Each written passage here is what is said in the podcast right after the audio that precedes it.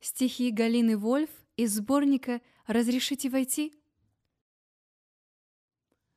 Дорога. И поведу слепых дорогою, которой они не знают.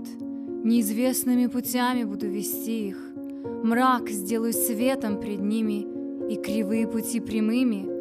Вот что я сделаю для них, и не оставлю их. Исайя 42, 16. Бегу, бегу и падаю, сбивая сердце в кровь. Сама себя не радую, но поднимаюсь вновь.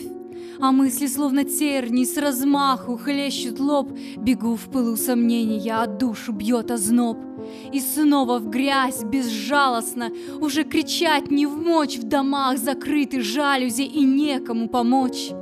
Далек ли путь мой, близок ли? Бежать, кричать, лететь, со щек слезинки слизывать, не сметь себя жалеть, нести в себе забытое и мучиться в тоске, голодная, избитая и ни гроша в руке, а отдых рядом, только-то свернуть с крутой тропы, забыть, что было понято, и смять в душе цветы омоют, чтобы завтра же сильнее заморать и примут, чтобы с радостью отдать, продать, предать.